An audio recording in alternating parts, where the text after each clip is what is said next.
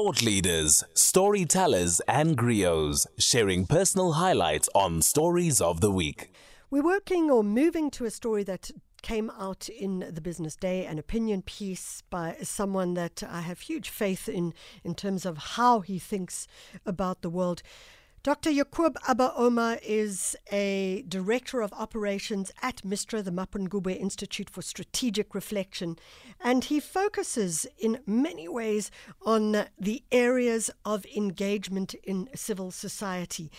So he wrote an article this week titled A New Cabinet and the Hyphen Between Nation and State a fascinating article which looked at the differences of how we look at something called nationhood or the nation, but also what that means in relation to the state and how do we engage with that particular uh, link. On the line, Dr. Yacoob Abba Omar. Abba, thank you so much for joining us. Thank you, Michelle. Thank you for having me.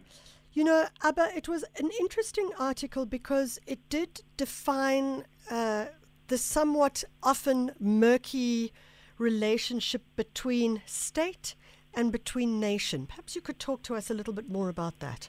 Sure. But firstly, I must thank you for the fe- how you've been featuring Women's Month in the program already and beautiful music you've been playing, which speaks to one part of what we call nationalism, and that is the role of women in the creation of a nation. So, you know, the, often we've looked at the nation separately from the state, and uh, then you know we have the notion of a nation state that's hyphenated.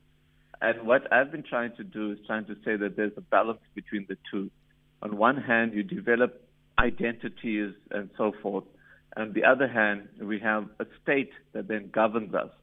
Now, this debate between the about the relationship between people and the state goes back centuries. I think you know philosophers like Hobbes and Locke and so Jean-Jacques Rousseau and so forth have been at it for centuries. Yeah. And what they've been arguing is that you know if you don't have uh, that there is what they call a, a state of nature that we could succumb to if we don't have a state that is strong enough, that's legitimate enough, or if we don't give up certain freedoms to the state so that our security is ensured.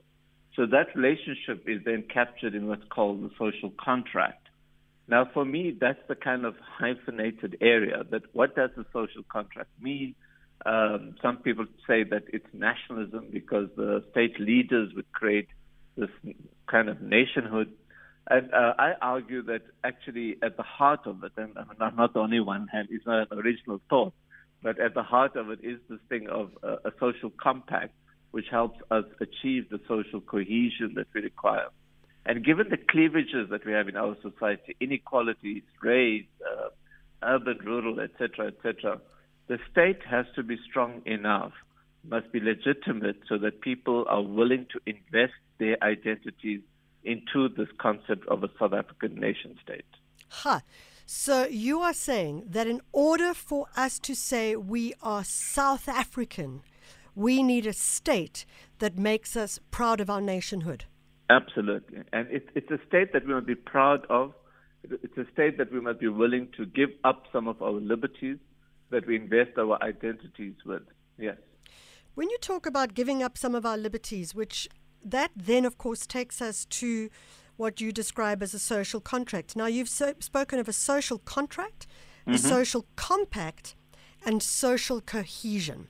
Mm-hmm, and mm-hmm. there are three very different things, right. but they're intrinsically linked. Right. Explain that for us. Okay, so a, a social comp, a, a social contract would be the kind of almost embodiment of a social compact. A social compact is arrived at when we can actually have people sit down, um, and it doesn't necessarily have to be an elitist uh, exercise or project, but where we agree that look, you know, we, we want to achieve higher growth. We want to achieve economic prosperity. We want to achieve a non-racial society, etc. We commit to that, and then we start acting towards it. And so, social cohesion is the bedrock of that. So, some people would argue, look, you cannot achieve social cohesion in, in, a, in, a, in a completely or the kind of inequality that we see in South Africa today. So, for me, that Yes, that's true, but we have to strive towards that, And the way towards to uh, achieve that is by having a social compact which is captured in some kind of contract. Now, that means that, you know, certain communities, certain sectors like business would have to give up a huge section of their profits. They must contribute more towards workers and their families, etc. It may mean that workers themselves then commit to uh, upskilling, uh, some kind of flexibility on how the workplace is reorganized, etc. So it's going to require a lot of compromises amongst different sectors so that we're actually able to achieve the social cohesion we require that becomes the glue that keeps our nation and our state together. So, Abba, the, the, the psychologist Wahbie Long, who wrote an extraordinary book called uh, Nation on the Couch, South African mm. Nation on the Couch, mm. he says that the only um, the only binding that we have together as South Africans is, in fact, our alienation. Mm, that that if, if you want to say what makes us South Africans, it's it's in fact our alienation of one another. Right, and I, I, I, I've I've been following his stuff, and I think it's good, brave thinking that we require. And uh, so, uh, yeah, I, I mean, you could take that view. I would say, uh, you know, the fact that we have a boundary, uh, a border that defines who lives in South Africa means that that's our starting point, and then yeah. we start creating arrangements between ourselves, which is then captured in the constitution. Um, and so, it, you know, for uh, at, the, at the ultimate level, the constitution represents our social contract. It's what we say that you know we have now committed ourselves to building, creating a nation state that is called South Africa on the basis of the constitution. So I would say it, I think brave thinking there. I love the kind of thinking that is coming about just in the debate around that.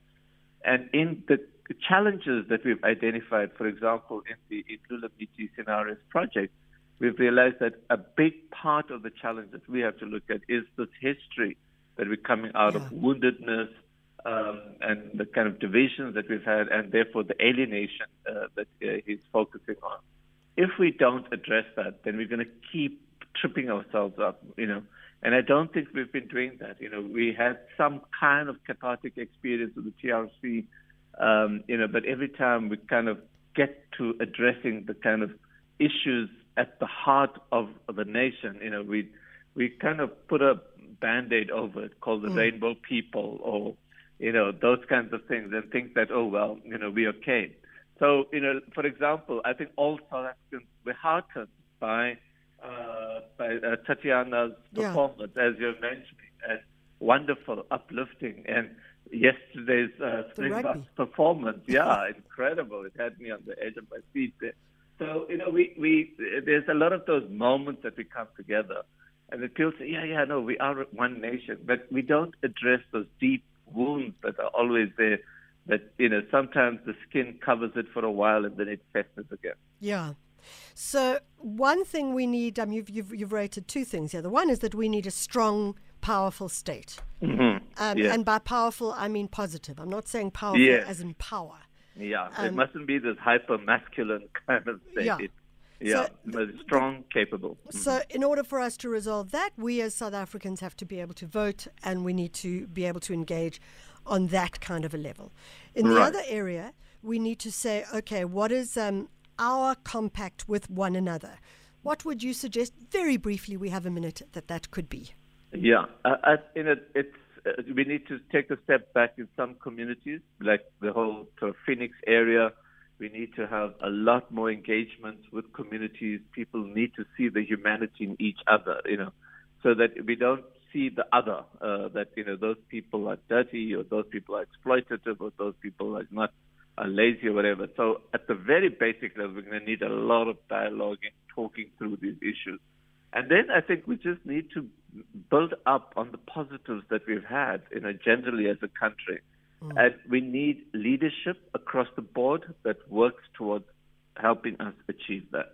Community, business, government, trade union, all of us need to be committed to that.